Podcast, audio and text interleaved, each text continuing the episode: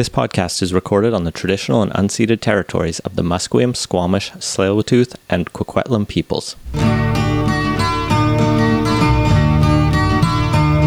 I've walked your busy cities and seen your country towns. I've seen your golden sunset when evening rolls around. I've watched your dancing moonbeams upon your silver sand. To me, you're a beautiful heaven of land. British Columbia, I've seen your mountains high, seen your pretty rainbows and your blue crystal skies, watched your winding rivers as they flow around the bend. To me, you're not a stranger, you'll always be a friend. Coming to you from the West Coast, this is Politicos. Today is September 9th, 2021, and this is episode 256. I'm Scott Luneboom. I'm Ian Bushfield. Thanks everyone for tuning in. I'm being thrown off because when I look at my right, I see the streaming stream on screen and it's about 30 seconds delayed from the conversation I'm having with Scott. So thanks to everyone who's in the chat. Uh, hopefully it's working out for you. Sorry, Arsh, that you're having a weird delay. Let's hope this works and we'll try and figure it out. Thanks everyone for joining us live tonight post debate. Uh, thanks to all our patrons, especially for being there in Slack, watching live with us, and just reacting to every moment of that debate. We have a few somewhat of a structure lined out. Uh, I'll be keeping my eye on the comments, but we'll try and save most questions for the end. Um, let's just get into it, Scott. What did you think of the debate? It could have been better. I, I did not like the format at all of this. I, so I watched the French debate uh, yesterday, with, well, with the English translations, and I kind of liked what they did with the journalist having some questions there, but for whatever reason, it just didn't really land in the English debate, and if anything, it felt like it really took away from it quite a bit because what a third of the debate was basically taken up by impromptu scrums between journalists and candidates. I thought some of it worked better than other parts of it. Like I get what you mean. I think the biggest challenge with a debate like this is you're trying to fit five people within two hours as well as all the questions you want to ask. And so we don't actually get a lot of time. Like right off the top, they're like, you're going to have 45 seconds to answer each of these questions. It's like, no one has said anything meaningful in 45 seconds ever. Yeah, that. Although it, it's not uncommon to have shortest answers in a debate to kind of keep it moving and whatnot. It may have been better at a minute or so, but that wasn't the worst part. Yeah, I think it was the fact that it was so often kind of just broken up and kind of one leader talking without actually getting into that back and forth that is in theory why we're there. That it, that is until it turned into the over the top back and forth where nobody could understand what he, everyone was saying because everyone was talking over each other. Yeah, there were two different debates happening. There was the journalist talking to one leader at a time, and then there was everyone yelling at each other. Uh-huh. And I think that kind of leads us into the leaders themselves. I mean, first off, I do want to give a shout out to the APTN journalist who I thought did ask very good questions. And I thought a lot of them were very pointed, but like you said, it didn't. We didn't get good answers, but that's on the leaders. Uh, let's go from left to right, right though on the leaders. At the furthest left of our screen was Yves Francois Blanchet, and I don't want to talk about him a lot tonight, but he was there, and we should probably at least Why? mention him. So this is in theory a debate where Canadians are trying to decide who they want to lead the country for the next I don't know, 18 months to 2 years if we or 18 months to 4 years if we get a majority government. And there were at least a couple of people on that debate stage who would have zero chance of doing it. Most notably, Yves Francois Blanchet, who mathematically cannot be prime minister because he's not run enough candidates to form government. So I guess if you view it that way, I mean, the other way to view it is that it's a debate between people who have the strongest chance of electing someone, which is why they have criteria that are like you have an elected MP or you are polling 5% in the national polls, or I forget what the third one is. You got a certain number of votes in the last election, I think. Uh, and in that case, Blanchet had a pretty strong case of being there because a lot of Quebecers do vote bloc. And so it's a chance for the Anglo Quebecers, I guess, to evaluate him. It's just kind of a waste of time for the rest of Canada, though. Yeah, I, I feel this would be a lot better though if we had a series of debates and not just one French, one English, and the mm-hmm. TVA debate, which is also French. But You'd have to talk Trudeau reason- into that, though. yeah, which for some reason is the only de- non-official debate that happens, and I don't know. I've not seen anything great coming out of this debate commission that got set up. Uh, was it first Trudeau term? I think just this is the second round of debate commission debates, and it just is no better than it was before, and in some ways is worse. Yeah. Let's bring it back to Blanchet himself, though. Like, he's there. Um, I am not the sim. Like, it's weird because there were some questions he answered because he has only a regional care. He only has a regional party, right? He doesn't need to take all the questions as seriously. So on a pipeline question, he can be like, I don't want any pipelines, screw it. Uh, but he gets asked like foreign policy questions and housing policy ones where he's like making up answers on the spot. And so I kind of viewed him as like the comic relief where it's just kind of the lighthearted, you know, there's the guy in the corner just like taking it easy. He was pretty chill through it. I think he was the most relaxed of any of the leaders, probably because Well, the stakes were not high for him. The, the only time he wasn't relaxed was when he was constantly checking the clock and trying to get more time to speak. or when people were calling him racist because he was being quite you know he took the whole reconciliation section and turned it into a question about quebec as a nation and deserves to be equally treated which If nothing else, it's on brand. yeah let's move from him though i don't want to talk t- about Blanchet too much Annamie Paul her chance to introduce herself to most canadians how did it go So I'll, start with the French debate yesterday, and that was a big missed opportunity or negative on her part. I think I forgot she was on stage several times during that debate. Very, very little presence. More here. Um, generally, mostly in the times when asked a direct question, didn't really get in on the actual debate part of the debate for the most part, and seemed content to do the ah, very Green Party thing of why can't we all just get along? She answered kind a lot of questions with, you need to elect green MPs so we can do politics differently. Actually, I think at one point she like really just made a plea for one or two green MPs. Like not explicitly, but was like, you need at least some of us there, please. So like it wasn't the worst debate performance I've seen, but it wasn't strong. It did feel a bit forgettable.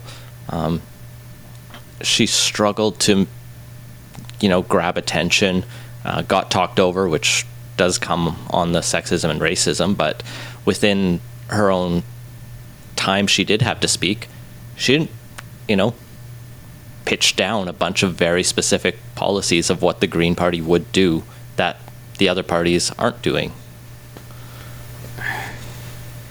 Yeah, you didn't get a good sense of kind of what the value proposition for having a bunch of Green MPs would be, or, or in theory, a Green government, because that is in theory what all of them except Blanchet are pitching. Next up, we have Wait. Justin Trudeau. He brought his he brought the energy. I guess he was definitely the fastest talker tonight. He was the feistiest one for sure. Weirdly, Yeah, which I don't necessarily think was to his benefit. it was yelly. Like it in most sections, it was combative and argumentative, and then the APTN journalist was asking him questions, and he like you know pointed questions about his record on reconciliation, and he's like shooting back at this indigenous journalist, being like, "You don't know what we've done." It's like. And, and when they tried to end the segment, he said, "We're not done here." Yeah, it was patronizing, which and paternalistic, which is like the biggest knocks against the Trudeau brand, and he just like leaned into it hard. Like there the was only yeah, kind of the only thing Trudeau does that isn't or sorry, let me rephrase. The only th- bad Trudeau mannerism that wasn't on display here was that kind of very sanctimonious preachy voice he does when he's uh, giving speeches or lecturing or whatnot. Um, absent here, but all of those other bad habits were on full display. He reminded me most of Andrew Scheer actually from the 2019 debates in that very argumentative, always on the attack, definitely kind of the the scrapper in the debate and I don't think that served him well. Like He felt even when more he like was, he was bringing out his own policies and talking through his own numbers, he was doing it in a like angry, attack dog sort loud, of yeah, loud voice, just really hammering it. And it's like you could you could tone it down. I'm used to a slower, softer spoken Trudeau, the one that's full of ums and ahs. That wasn't here. I, like was I trying to- actually, I actually almost expected him and Jagmeet Singh to break out fisticuffs at one point when they were arguing over like, I forget which specific policy. I think it was when uh, Singh was accusing him of uh, suing Indigenous children, and Trudeau was like, "That's not true." yeah, that was the, the I think the most heated Singh Trudeau section there. Trudeau really felt like he was playing the role of opposition leader in this. He spent more time, I think, attacking um, Erin O'Toole's record than Erin O'Toole spent attacking Trudeau's record. And th- there's a cliche out there that uh, you get the job you campaign for, and both tonight and for the first two and a half weeks of the campaign, it really felt like Trudeau was campaigning for the leader of the opposition job. he might just get it. Uh, next up, Jagmeet Singh. Um, it was a mixed bag for him. I don't think he did badly, but there were fewer strong points than I think he had in even 2019. It maybe my recollection of the 2019 debates from him was kind of very bland, even even handed. You know, mates the typical lines about how oh the liberals and the conservatives are all the same and whatnot, but He had those tonight. Yeah, but I, I, I'm not much of an NDP voter, so uh, maybe I'm not the target audience here. But it became kind of left of center white noise to me in a lot of it, and there was nothing really that stood out. I'll be honest, a lot of the debate felt like white noise. Maybe it was because I was being too distracted in chats and stuff like that, but for Singh's part, like he had some strong points, but and he's really good on the empathy part and talking about anecdotes, but then it comes back to, you know, what is your specific policy on this? And he could say the big words like taxing billionaires and pharmacare, but kind of like the platform for the NDP, the substance is short. These specifics are still weak, and it begs that question of like, what would you actually be able to follow through with? Um, in the chat, they mentioned drug decriminalization was a issue where, you know, I thought he did have a very strong answer when they were talking about the overdose epidemic of, you know, we need to be willing to do things on this. We need to react to this and we need to be willing to follow the evidence and do what needs to be done. But he didn't quite get there to taking something bold and saying something that they would do beyond just, you know, take it seriously or have a bold plan. Like the two biggest things Singh offered were being a different choice, which he repeatedly said, than the conservatives or liberals, and having a bold plan. Can't you can't forget courage. Yes. And whatever their platform is, stronger, stronger together, Str- uh, better as possible. better I as possible. There we go. I think that was it. Uh, yeah, that I, I noticed O'Toole, Trudeau, and Singh each got their catchphrases in. Did not hear that from uh, Blanchet or Paul.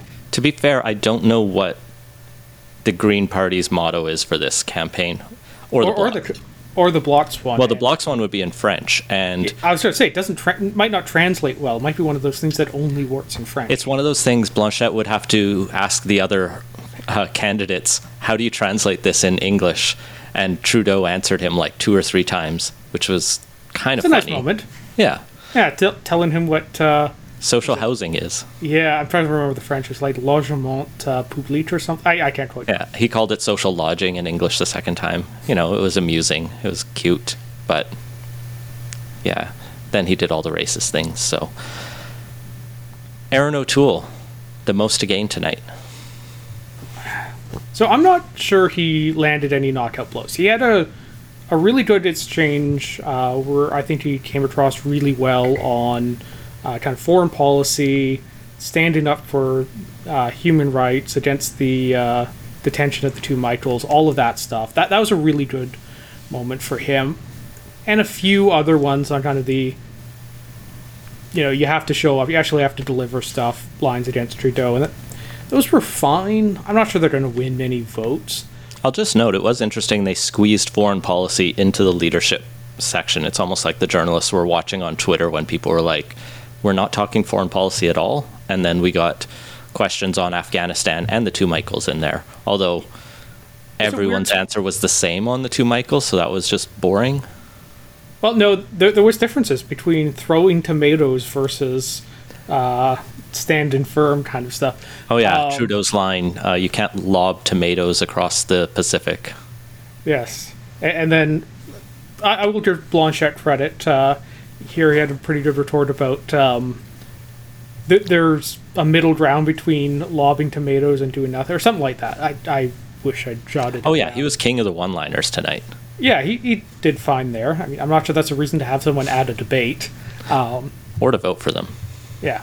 Uh, but circling back to O'Toole, the thing I think he did well here was that he presented himself as someone that I think Canadians should feel comfortable voting for.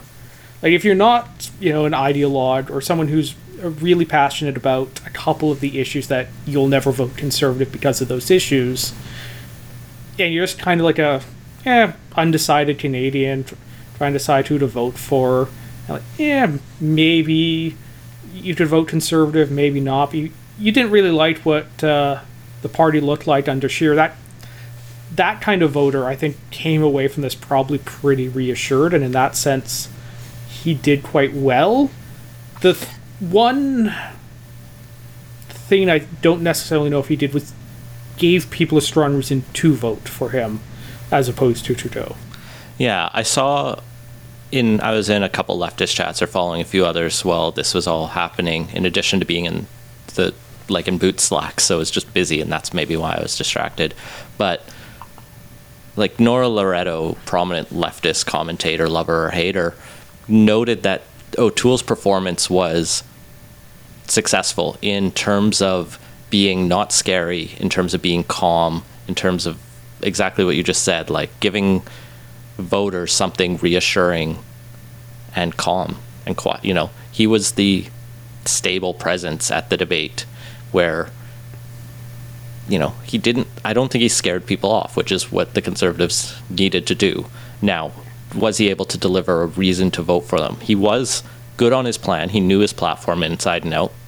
I don't think he had strong answers to well, isn't your caucus full of a bunch of like wingnuts and people who oppose your policies like your climate policy? He just tried to pivot away from those and didn't have he eventually did say, Which you is- know, I'm the one driving the bus, but had to be Yeah. pushed to get there. On the other hand, it's often never great, just as a matter of strategy, to kind of reinforce the, the merits of the argument by diving into them. So, from a tactical point of view, I can kind of see the why he went the way he did on that. It probably made a fair bit of sense. Um, I lost my train. So yeah, O'Toole's did well. Like like you said, there were no knockouts in this. There's no you know hashtag fail moments. There's no you haven't shown up for work kind of points about. Yeah, there's no that- you had the option, sir. yeah. Uh, what um, prime ministerial is kind of a little hard to define in the eye of the beholder, but to the extent that anyone looked prime ministerial, I think probably O'Toole did more so than the others. Def- definitely more than Trudeau for the reasons we talked about. Um, I think between him and Senate, maybe a little more in the eye. I think the challenge for O'Toole though is what he presented tonight was you know, cal- like calm conservatism, which just might not be what people want or are looking for. Like we're coming out of a pandemic where affordability and cost of living and these major concerns about the economy in a personal sense rather than the budget deficit are the top of mind concerns. And when your presentation is, you know, oh, I accept climate change is real and I will do like the bare minimum conservatives can do because that's all I think we can reasonably do.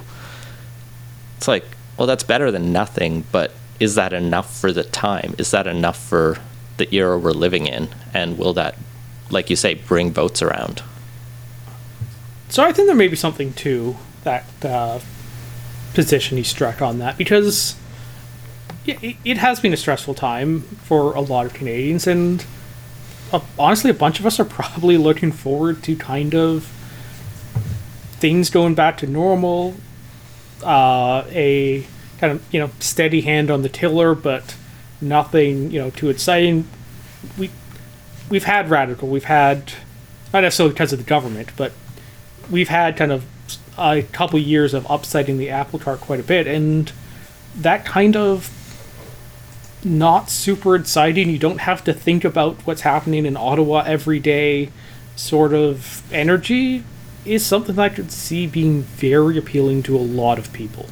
I guess there's there's obviously more than two electorates, but there's at least two electorates. Like there are the people who are fairly well off, comfortable, whether they're you know employed full time homeowners like me, or even just employed full time and pretty comfortable off like you.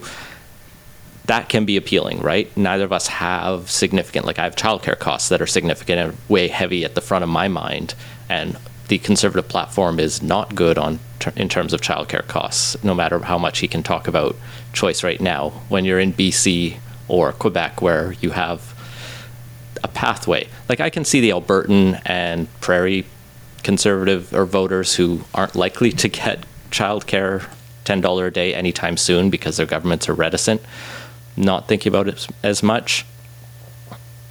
But to bring it back, you have people who aren't as stable, um, people who are economically precarious, um, and those are the people who probably aren't as swayed. Now, I don't know which is the bigger block, but the one that's more likely to vote are those who are better off, and you know, and especially older people. And so, I think if it's like uh, the, when the question was raised about housing to Jagmeet Singh, like, you know, how do you convince homeowners to sacrifice their equity and care about the housing crisis? And he talked about, you know, the people he talks to talk about their kids and their kids' ability to afford a home. And I thought that was a strong answer at the start until he then, you know, dodged the rest of the question. That's where, you know, do these I've just like gone five different directions in this statement and I've just lost myself. But I guess O'Toole's trying to appeal to people who are pretty comfortable and are coming out of this better off than you know they came off. It's been talked about the K-shaped recovery with some people doing a lot better. Um, the conservatives do need to appeal to more than just the well-off maybe some of their worker platform stuff and talking about doubling the worker benefit gets through there. But Yeah, at least he talked about policy. I appreciated that. yeah. I think there's enough there that uh, people maybe not well off, but not feeling excessively stressed ca- can also be reassured there. Um, and people also vote on more than just you know pure economic self-interest too, and there may be some alignments there that conservatives can do well on. Well, let's go through the debate kind of in order of the sections with more random thoughts coming out because, like we said, we didn't thoroughly plan this. Um, first off the top, leadership and accountability. We don't get opening statements. I think that was the same as last year because Which is bad. openings, like they just gonna- they just decided opening statements are bad, but they're going to happen. Yeah, e- everyone's going to do them anyway. So rather than having them not answer the first question and spend 40 of their 45 seconds doing their opening statement and maybe, if they're feeling particularly generous, squeeze in the actual answer to it, just give them a block of time to do opening statements. There's five of them. Give them a minute each. Give them That's fu- 30 seconds. That's five minutes out of a two-hour debate. Like, th- they could have afforded that. Ha- you know, cut one of the reporters who came in for a little bit. That that would have been fine. So, leadership and accountability, and I guess foreign policy at the same time, because most of the questions ended up being more about foreign policy. I guess they did ask sort of intro questions to each that were kind of hardballs, except for the NDP's one that was like, "You're so popular. How do?" Yeah, what the hell was with that? So I, I think the way that it was framed, meant to be framed in terms of like, um, O'Toole's was around like how do people trust that you can control your caucus. Uh, Trudeau's was why haven't you done all the shit you have promised to do by this point. Uh, to Paul, to Annamie Paul, it was like your party's in disarray. How will you govern? Uh, to Singh, I think the idea was you're gaining in momentum, but how do you translate that personal popularity into actual trust if your platform doesn't like the NDP have never governed. It's the question, you know, the question is the NDP have never governed. What how do you prove that you would be you're ready? And they didn't may- quite Maybe they should have answer, asked that question. It, it was weird and felt out of step with the other answer or other questions, which were much more pointed. And it's just bad form for a moderator to. Oh yeah, and that's the one where they it was like, uh, Mr. Blanchet, pro- you support a bunch of racist laws in your province. How do you defend that? He's like, they're not racist. They're Quebec laws, and she's like, no, they're so racist. Why do you support them? He's like, how dare you? Quebec is great. I keep Yeah, bringing now- it back to him. Yeah, now sorry. I, I don't think you know Singh stood out heads and shoulders above the rest, or that there was anything kind of in the later moderation. But if there had been a hint at that, like that, that's the sort of thing that could potentially kind of damage public trust in the debate, which shouldn't have been done. The other bit in that first section was more foreign policy related. Like I said, the question on the Michaels and what would you have done? What would you have done differently when it comes to Afghanistan? It's like there's not like every country. I think someone said it in the Slack is every country has bungled it to some level. Like things happened fast. What exactly could they have done differently? Like the only person I can think of in recent Canadian political history who might have had a better answer is Jack Layton, because he was the guy who got nicknamed Taliban Jack in his first election because he was like, we should probably talk to the Taliban at some point. And then we've had a decade of columns like, maybe he was right. Like, not in terms of be friends with them, but at least recognize that those people are going to continue to be around. I wish I wish Singh would have gone there. Yeah, well, I, I think the real opportunity that I don't think anyone really pushed on was well, what what about the time before August when we could have gotten those people out well ahead of time. So our combat operations ended in 2011 and our final troops left in 2014. So that's basically 10 years since we were in active combat in there. That is a long time to get every translator, every person who helped us out of the country. And why were people rushing in the final week to try and get people out through one airport that had limited capacity? Like, th- that is the real failure here, and nobody really pushed on kind of what six years meant here, despite the fact that six years got brought up a lot in the other sections. Yeah, and the question about China and the two Michaels was similar. They were just all like, "We need to press harder." You know, it's it's the question you can't easily answer when you're not prime minister and in the hot seat. Yeah, I, I think O'Toole. I'm trying. I think O'Toole had a statement along the lines of, you know, build building alliances and, and that stuff, which is good, but was passed over pretty briefly and should have honestly been elaborated on because that is really the only solution to that problem. Has to be to to work with our allies on it because we just don't have enough leverage otherwise. Was it Blanchet who called us the laughing stock of the world? I think he was the most critical of Canada's place, and Yeah, I think he also had a like weirdly good answer from a slightly different perspective in terms of like we need to be built like building different alliances and finding support elsewhere. Like Yeah, so Canada's a country that has very high opinions of itself that is just not backed up. Uh, you know, we like to think of ourselves as a G7 nation. We constantly try and get on Security Council seats, but for the most part, like, we don't have as much influence as we'd like to pretend.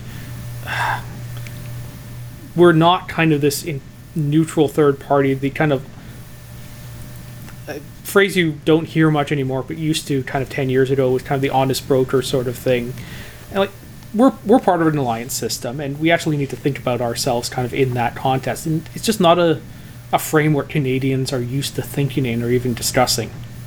Well, I think we either need to do that and accept kind of our position as a vassal to the U.S. foreign policy, or we need to establish that we need to do a hard break from it and not necessarily even a hard break, but be willing to break from it at times. Like the reason we're arguably in the Michael's mess is because we just kind of went along with the U.S. request to detain Meng Wanzhou. And I was really hoping Blanchet would have just gone free Meng Wanzhou just to be like the shit disturber he was there to be, but he didn't. So I was disappointed in him for that. But So, yeah. that wasn't going to happen. On the fort, yeah, but that, that actually does raise a good point about the U.S. and uh, Afghanistan's important, but in terms of looking forward, what I would have actually rather have talked about is what about our relationship with the U.S. because it was this year that they nearly had a coup. Uh, there was a, almost a constitutional crisis. Like they are in a bad spot, and they've been in a bad spot for four years at least, and we, our economy, our trade, our foreign policy and defense are pretty integrally tied. Like, the only reason we're a G7 nation is just the U.S. wanted someone from North America uh, to balance off against the Europeans in that, because we're not actually in the top seven economies. Um, so, how we deal with that, because, yeah, Biden's better than Trump, but they're very much pulling inward. Um, and what that means for Canada, and even if they stop their inward pull, they have a lot of internal political problems which could manifest themselves in two to four years' time. And how is our next prime minister going to be thinking about it? It's Something that really should have been asked about. Yeah, definitely. Uh, the only thing I'll note before we move on to the next section was the other thing I learned in this section on not officially foreign policy was Annamie Paul's husband was an Afghan diplomat or a diplomat to Afghanistan or I missed exactly, but she was involved in that or he was involved in that, which is fascinating and quite interesting. So she had kind of an interesting answer from that perspective, but otherwise it was like talk more and do more. Yeah, I think this was yeah. Speaking of all, I think this was also the section that featured the uh, the one good Trudeau dunk, which was "I won't be lectured about caucus management" from you, Paul. Um, d- directed at Paul after I forget even what led up to that exchange. It was a little undone by the difference in stature between the two. Yeah, he kind of brought it was a good line, except the way he delivered it was with his hyper aggressive tone that he was using through the whole night and the fact it was very early on and he just jumped over Paul on it, who was making a point on and on throughout the night about being the only woman on stage, how there haven't been many women in recent years. it, it was actually probably good for him that it happened early on because at that point we hadn't really seen kind of the the scrappy angry Trudeau come out yet. That was kind of the first sign of it. So if it had been at the end, I think people would have reacted worse to that. The next section should have been Paul's to own the climate section. I can't really remember what she basically did in that section other than suggested that, you know, having greens in Ottawa is good to diffuse the toxic nature of it and having some would be useful. I think was pretty much the standard Green Party spiel on it. I, it, it was not that memorable because it was pretty much the standard spiel and effectively white noise on there. And I think this also just goes the trouble the Green Party's having of it was one thing when they were the only party talking about this stuff really, but now that everybody is doing it, kind of why is the Green Party there?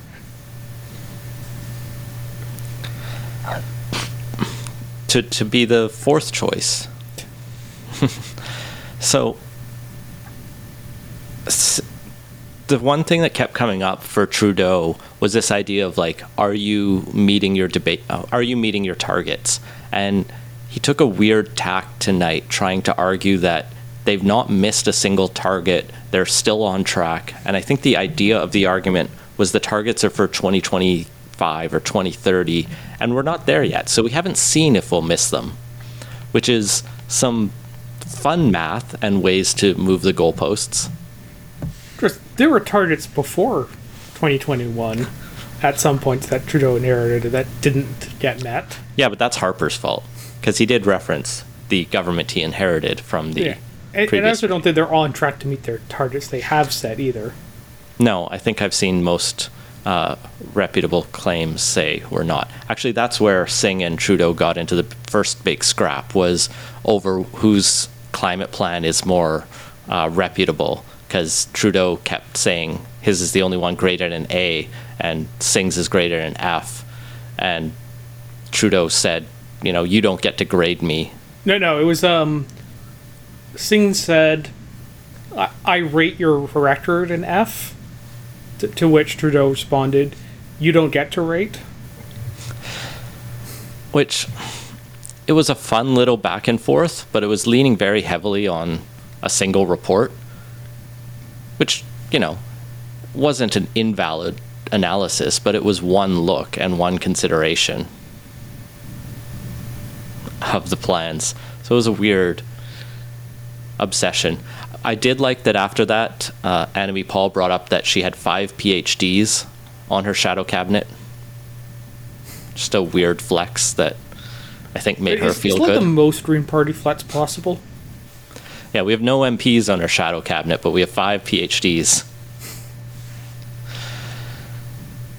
It's kind of sad how bad the climate section was, given how big of a crisis it is. I feel like that for most of the sections, really. Like none of them really drilled down. No. I, you know, I, for Yves policies Francois that they- Blanchet I- did uh, kind of defend cap and trade for some reason. Oh yeah, because of his because he was getting hit on his record as Quebec Environment. Environment, Minister. And he's Uh, like, so he brought that up. Um, I, O'Toole obviously got criticism uh, on his plan. Uh, that was, I think, expected. Nobody really drilled into the somewhat silly carbon account, personal carbon account things. Um, yeah, they just kind of honestly the- accepted that he had carbon pricing, but not where the money went. which is honestly the weirdest part of it. And I, I suppose the one good thing that like no that we're not likely to get a majority government so probably isn't the votes for that in any likely outcome of changing from carbon pricing to that. Um, no matter if it's a conservative plurality or a uh, uh, liberal plurality. It did Um, seem tonight like Blanchet was angling again, and I think this happened previously, uh, to be more supportive of the conservatives, or at least not, you know, he hasn't ruled it out.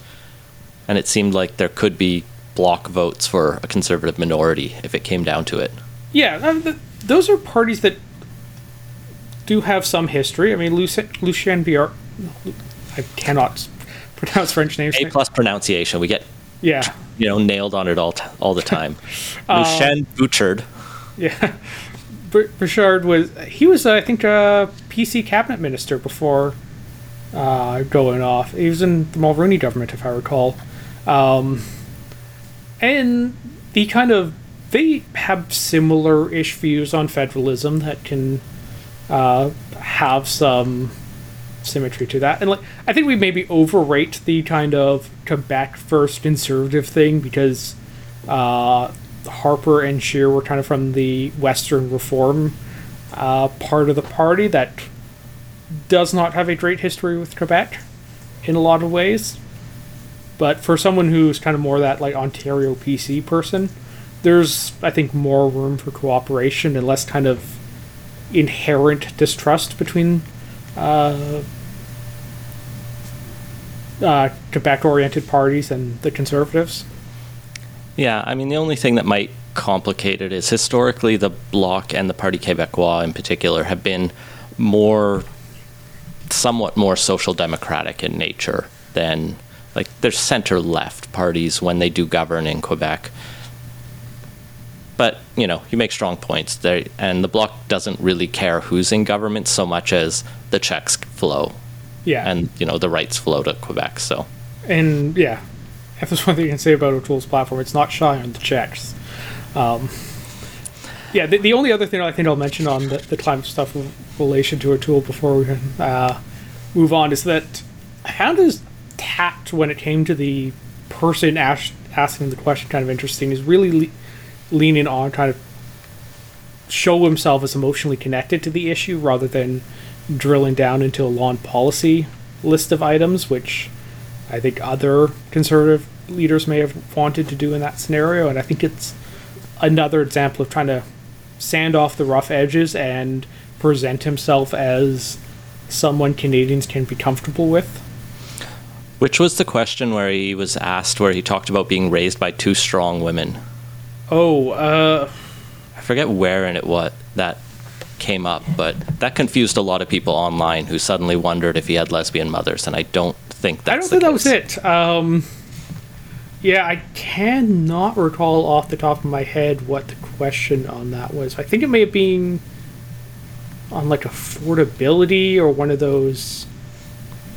Yeah, it was an interesting line though, and one that you know tied back to feminism. Like I did see Paul get in there the "I don't believe you're a feminist" Justin Trudeau, and I think that upset him as well.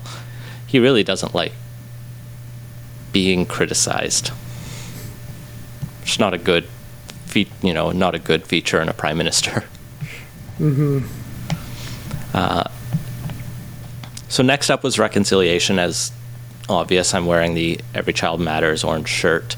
Uh, basically, because I was predicting I'd be disappointed by the conversation on reconciliation at the debate, and I mostly was. I was especially wowed by Yves Francois Blanchet's decision to equate, you know, being Quebecois with being, you know, an indigenous nation, which was a choice. Yeah, I, that's the sort of thing that really does not play well in English Canada. Um, Yeah, it But- might work for his base, and that's, I guess, Yeah, all he well, needs to do.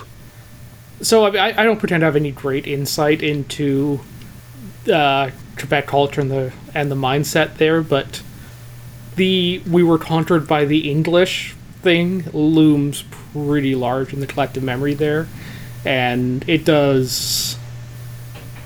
I, I can see why when you try make make an emotional connection coming from that um, perspective, what that is what you get drawn to if, if you're not like thinking it through very carefully, it, it strikes me as a very natural spot for a lot of Quebecers to go. Oh, and this reminds me, in terms of uh, indigenous issues, is the one cringe moment I, or one of the cringe moments I had for O'Toole was when he was talking, ab- trying to defend oil, and I think this came up in the climate section, so I'll just circle back. Is he was talking about, you know, why we need to keep the oil industry flowing in Canada was this ethical oil line that goes around conservative circles where if we're not producing Canadian oil, the world's going to use dirty, unethical, you know, Saudi and Venezuelan oil where they don't respect uh, human rights. And he brought up indigenous treaties, and it kind of undermines his understanding of much of the world in the idea that, like, there aren't indigenous people of Saudi Arabia the same way in Canada. Like Saudi Arabia is not a colonized country. Saudi No. Arabia's people are indigenous, and Although you, you, maybe you was thinking about Venezuela. Venezuela in that case. although I would be, I don't know exactly the Chavez and Maduro hmm. regime's relationship with indigenous people. I mean, I'm doing Probably better than like most- the Bolsonaros. Pardon? I was going to say it's probably better than the Bolsonaro regime's relationship with indigenous people, Yeah. which is bad. Well, I mean, that's a very low bar. M- My impression is the Venezuelan regime isn't particularly friendly to anyone that isn't like an inner circle member of the Venezuelan regime. So, but it was it was the weird debate that it was a weird idea I think that mostly only conservatives and Albertans care about, like this ethical oil. Like the world's going to use needs oil from somewhere, so we may as well pump as much out of the ground. And I think it's less and less convincing to people each year, as especially as we see the world shift in fuel consumption. Yeah, that that felt more like a message to the base more than anything else. I, I don't think that's a vote winner. Um, but on reconciliation, uh, O'Toole got asked kind of a couple pointed questions. He brought up Jody Wilson Raybould at least three times, I think. That Everyone, pretty much everyone did. I, I think Oh, I thought it was mostly him. uh, Paul brought her up a lot. I think Singh may have done it once or twice. Uh, Trudeau didn't. Yeah, I don't think Blanchet did either. Yeah. Blanchet didn't much have much to say about Indigenous people, as we took, talked about. But um, O'Toole's other big question was about implementing UNDRIP, which I was actually hoping would be asked and was glad to see. And he had a really interesting answer there that I, where he talked about how, you know, they had they have concerns within the Conservative Party about what does free, prior, and informed consent mean, and will that hamstring resource development?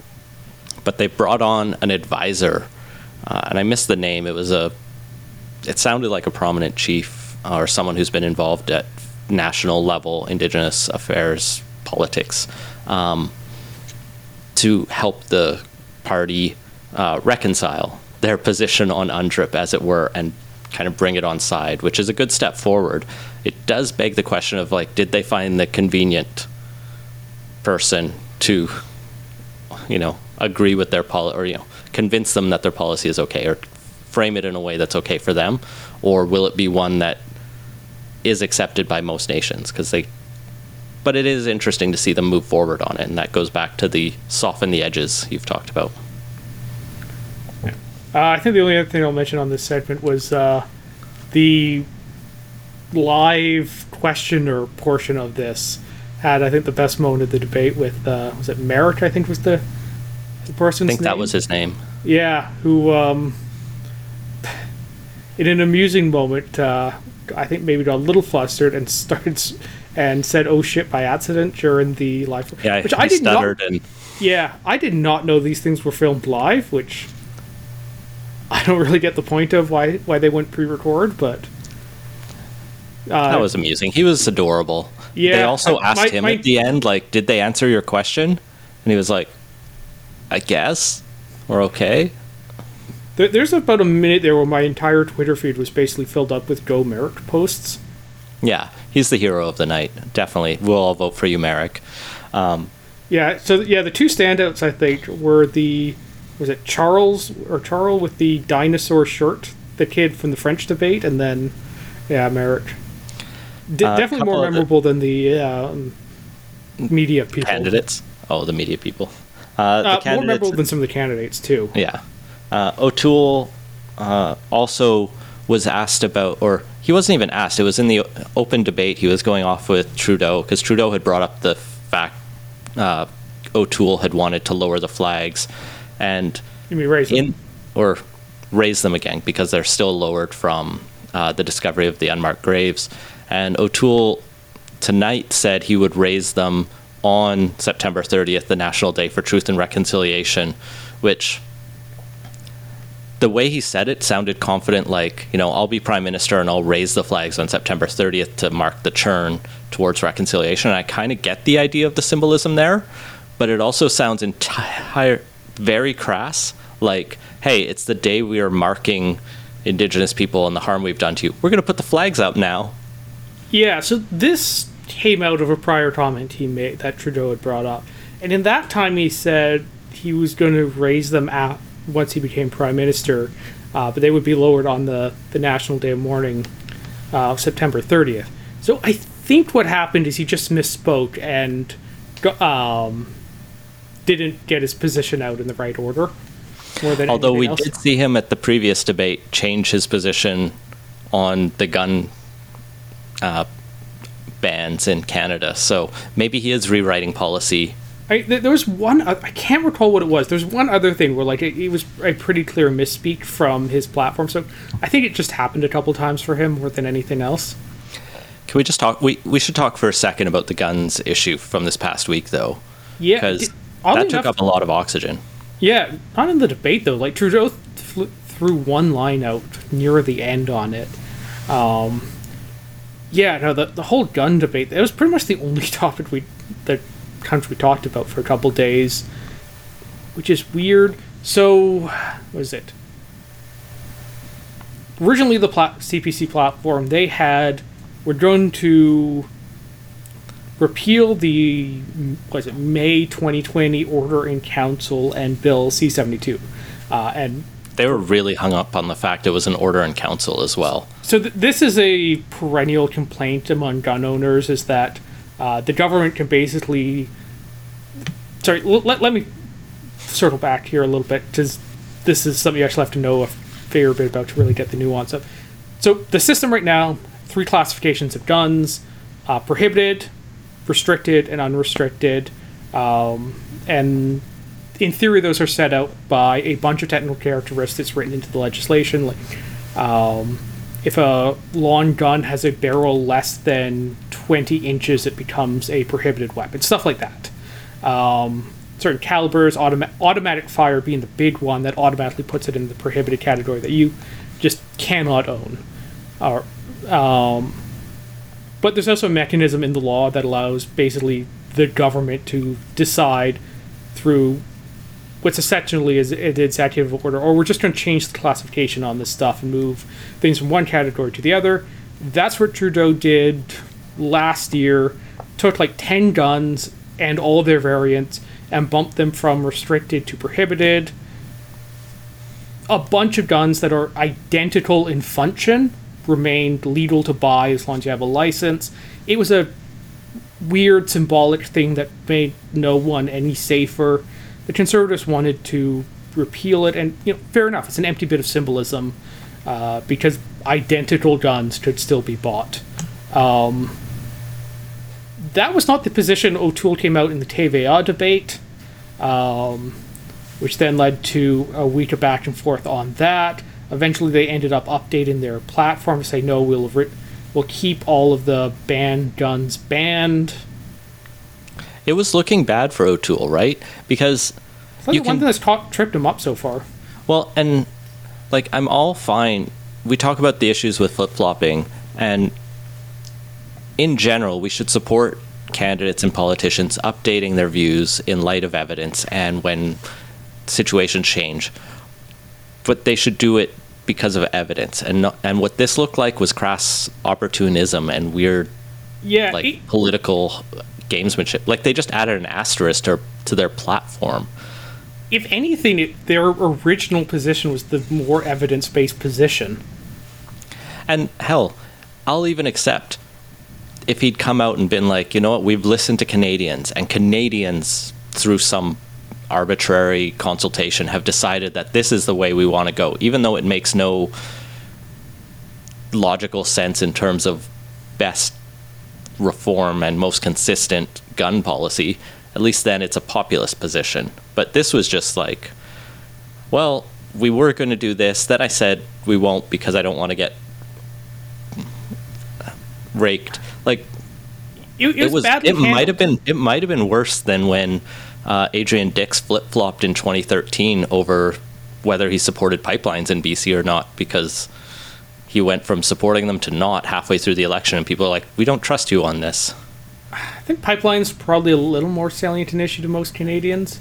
That's that's it though. Like the flip flop was worse for O'Toole, but the issue was less Yeah, impactful. And, like it, it was not well handled by them for sure.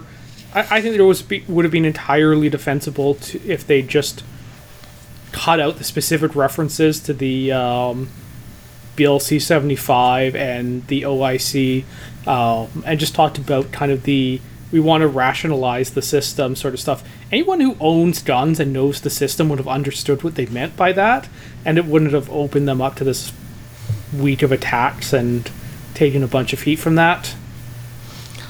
Well, I'm cognizant of the time, so I'll keep us moving forward. I'll close off the reconciliation section by just noting that while we're while I mentioned pipelines, Singh did get the question sharply asked about like the BC NDP seem to be facing a lot of criticism for their handling of pipeline issues, like the Coastal GasLink and uh, reconciliation and uh, Aboriginal rights and title in a number of cases.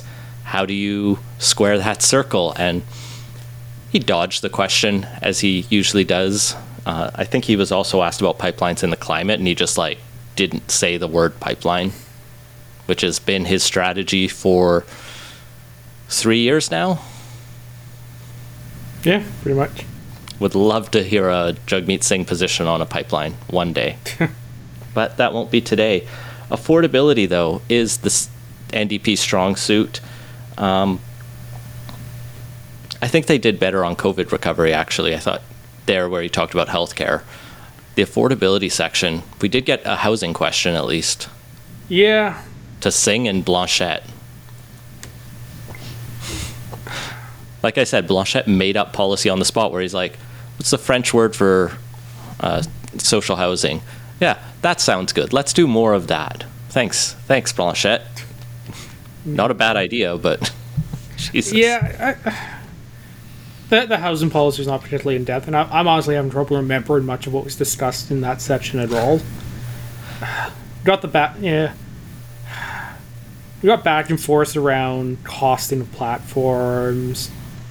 I think Trudeau did strong on uh, defending his childcare plan versus the Conservatives. The con- Oh, yeah, yeah, O'Toole there's- tried to defend it based on choice and what you could get right now, saying it would be He- for everyone, which is I think he made true. this the best defense he could. Like, I, I, there are problems with the policy, but like yeah, it's just defending it, objectively like- worse, but it, it's cheaper. He, he did about the best he could defending it, and probably came off looking as good as he could out of that. Um, we got the, uh, unlike Mr. Trudeau, I actually care about monetary. I actually think about monetary policy, which you You brought that up co- a couple times. Yeah, that, that was this was the session with the main dagger got thrust on that one. I, It's a big, do it's a big do you think that like, lands? Pardon? Do you think it lands with Canadians this obsession or this focus on do you care about monetary policy? Because I I think I have some no. conservatives do. it, I think it'll play well with conservatives, but like I so I know that I'm far enough away from like where normal Canadians are about thinking about this sort of stuff that I'm gonna have no pretensions that I have a great uh, insider that I'm representative there. So I, I think the liability for Trudeau is it plays into his like I think unfortunate characteristic of being like the airheaded drama teacher, which yeah is not him, but it's the you know caricature conservatives like to paint of Trudeau that he's thin on policy. and, and like going back to the original uh, press conference here in Vancouver, that where that uh, gaff came from, like, yeah, it was a question on monetary policy, but the subtext was really about inflation and affordability. Like, Trudeau didn't realize what the question was actually about, which is part of the reason why it had a little edge to it. Yeah, and I think where he was trying to go was the classic politician. I don't want to talk about academic terms. I want to talk about people. Whatever. Like everyone does that. Singh did it four or five times in terms of the anecdotes of random voters he's met. Like the kid who says very pointedly about how much they hate the approach the Yeah, government is taking. That- you're like, that, that- never happened. Yeah, or the the woman from Hamilton, which I've heard about multiple times on the campaign. Oh, uh, Singh's people were all, I think, from small towns in northern uh, northern communities. Uh, finally, COVID recovery. Uh, all I know, all I wrote down from that section is that Paul would change politics to solve it. The, the, the most Green Party answer possible. I did appreciate that Trudeau brought it back to the fact that we're not out of the woods yet. Yeah, Like we do actually need to get vaccines to everyone. that just opened him up to a round of, well, then why did you call the election? So like, I, I don't think he helped himself with that at all. Uh, I also appreciated that Annamie Paul got a very direct question about, you know, do you support mandatory vaccinations or vaccine passports? And she said, we encourage everyone to get vaccinated, which was a very political dodge that tells me I wonder, well, that makes me ask, is Elizabeth May vaccinated? There's probably a fifty percent chance she's not. It's wild, right? The Greens on get asked the very easy question. It's like everyone else is going this way. 70, 80% of Canadians support vaccine passports of some port of some sort. Actually, younger Canadians, we I was looking at some polls earlier today, are less uh, in favor, but could be brought around. But just the Greens still have to stumble on this and like, we support vaccinations. We don't know if they should be mandatory. Yeah, fine. Ah. Yeah, well, th- there's a parallel universe where, without Trump trumping all over the place in the early parts of the pandemic, the, the anti VAT stuff could have ended up being coded as like their granola lefties rather than like a right wing thing. And like in that world, yeah, you'd probably see like the Green Party be the big anti vaxxers rather than the People's Party. Yeah, but here we are. It has been quite a while, though, where I think, and this is a tangent, but I think anti vax positions have always been slightly more strongly correlated with that libertarian sympathy, There, especially in the US. An element of that for sure. I think it was. I can't recall who it was.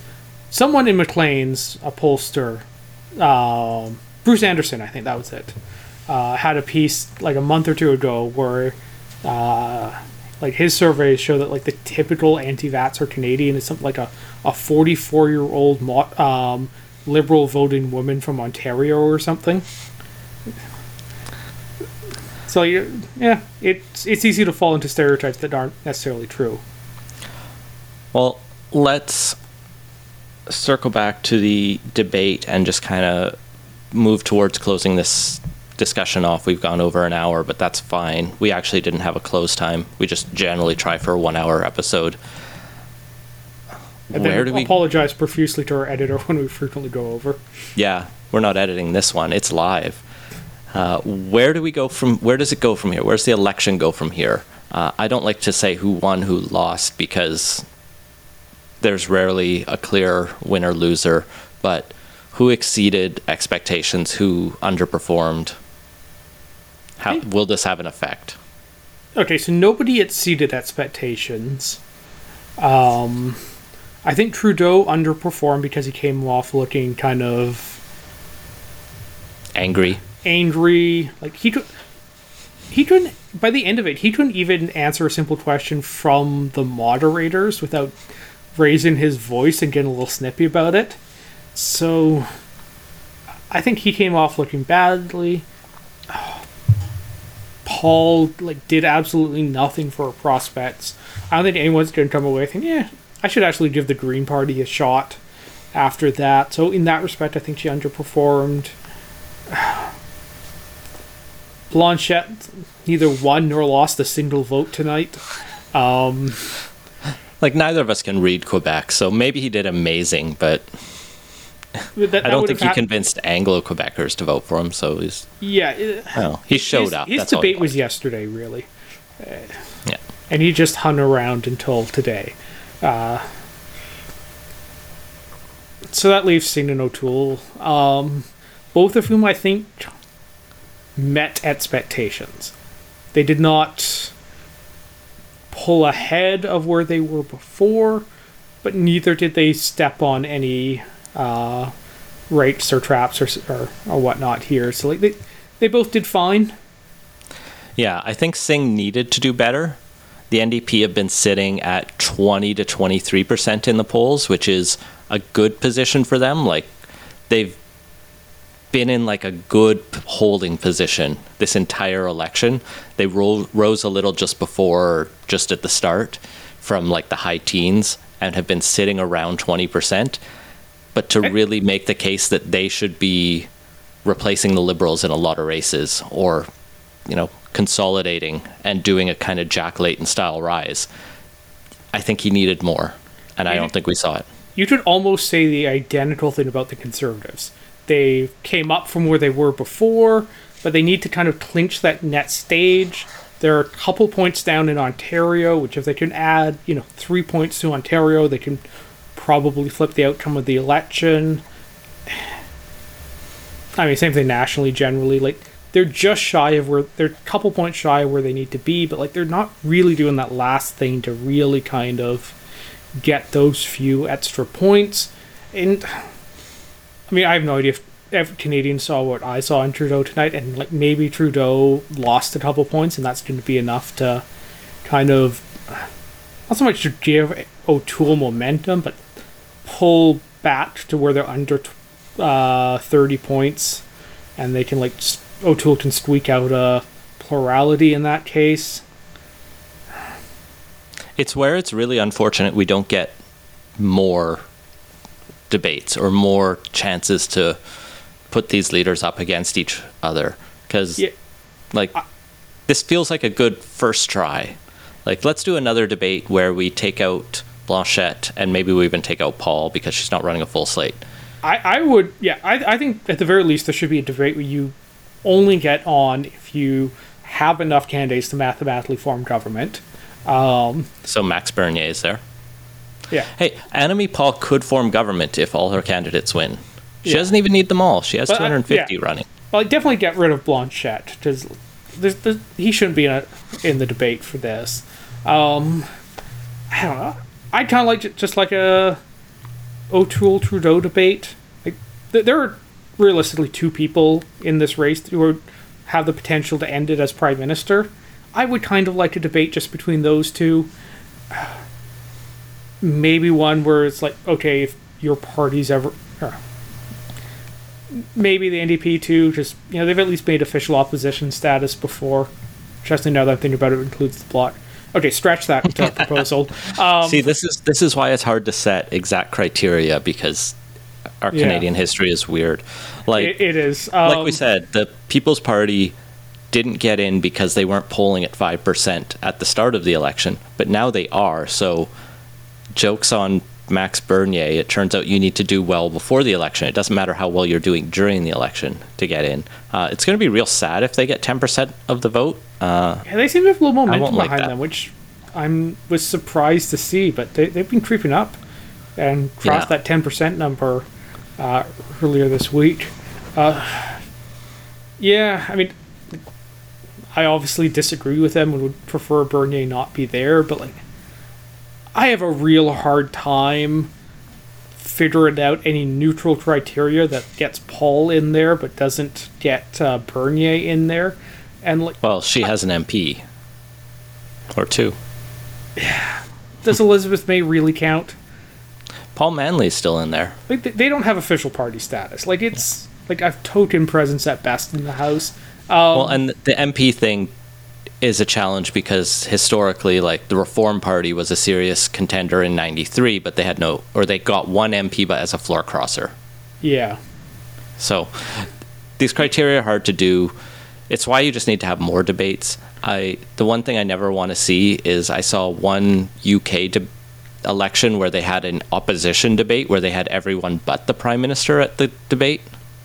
So, so someone was- suggested to me on Twitter of uh, having like a, you know, the the serious debate with kind of the, the real contenders, and then like the Oh man, I would really want to see the leader of the communists go up against the leader of the Marxist Leninists. yeah, and then you have like your junior debate, and I don't know, maybe like the fringe parties can have a third debate for themselves.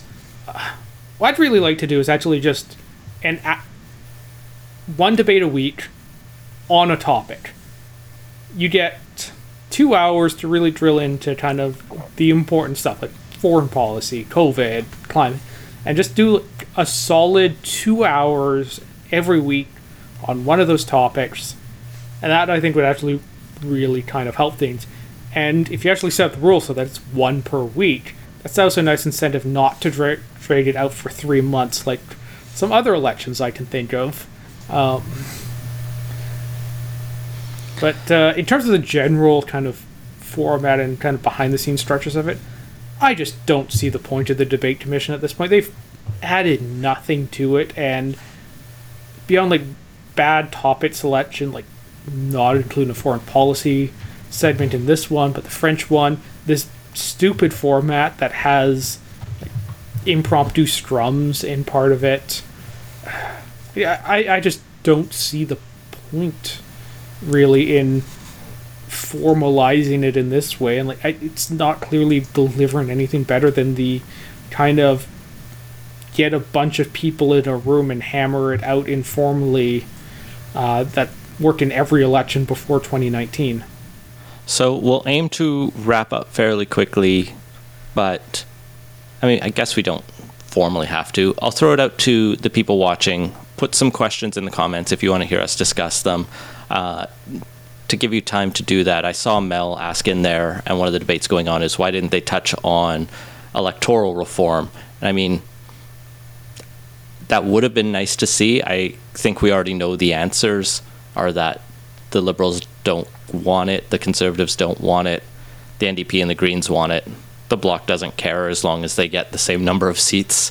Um, it also feels kind but of it's it's kind of been well, yeah, it's kind of been killed by the Liberals. Like the Liberals really killed it the way they did, and especially after the BC debate, Yeah, struggled say, to like, go through. We, we've had a series of provinces look at this and decide not to do it. Like, it really feels like it's been litigated, and as much as we may like electoral reform, we just, we didn't win that one, and like it's probably not a major issue, and particularly compared to kind of the main topics we talked about here, we barely scratched the surface of those, and it feels slightly too niche. I mean, no, no offense to the electoral reform people, but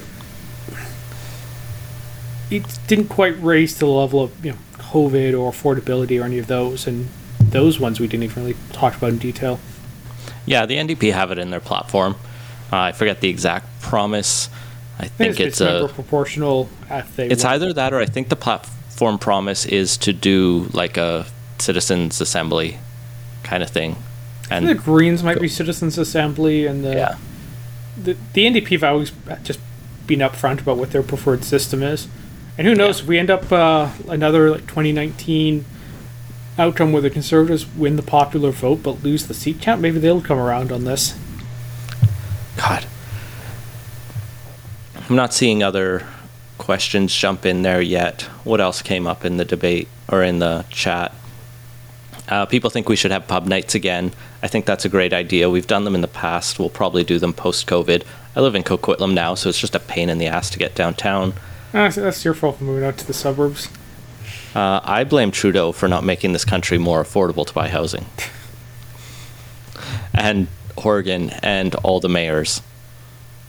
Although I wanted a bigger house, so I kind of had to move out further. I think we can probably wrap it up there. We'll keep chatting with all our fans in the Patreon Slack. If you haven't joined them, patreon.com slash politicoast. Thank you. I saw between well, nine people right now and 15 watching live with several dozen more playbacks. So thank you all for watching live. It makes it more fun to do it this way, I think.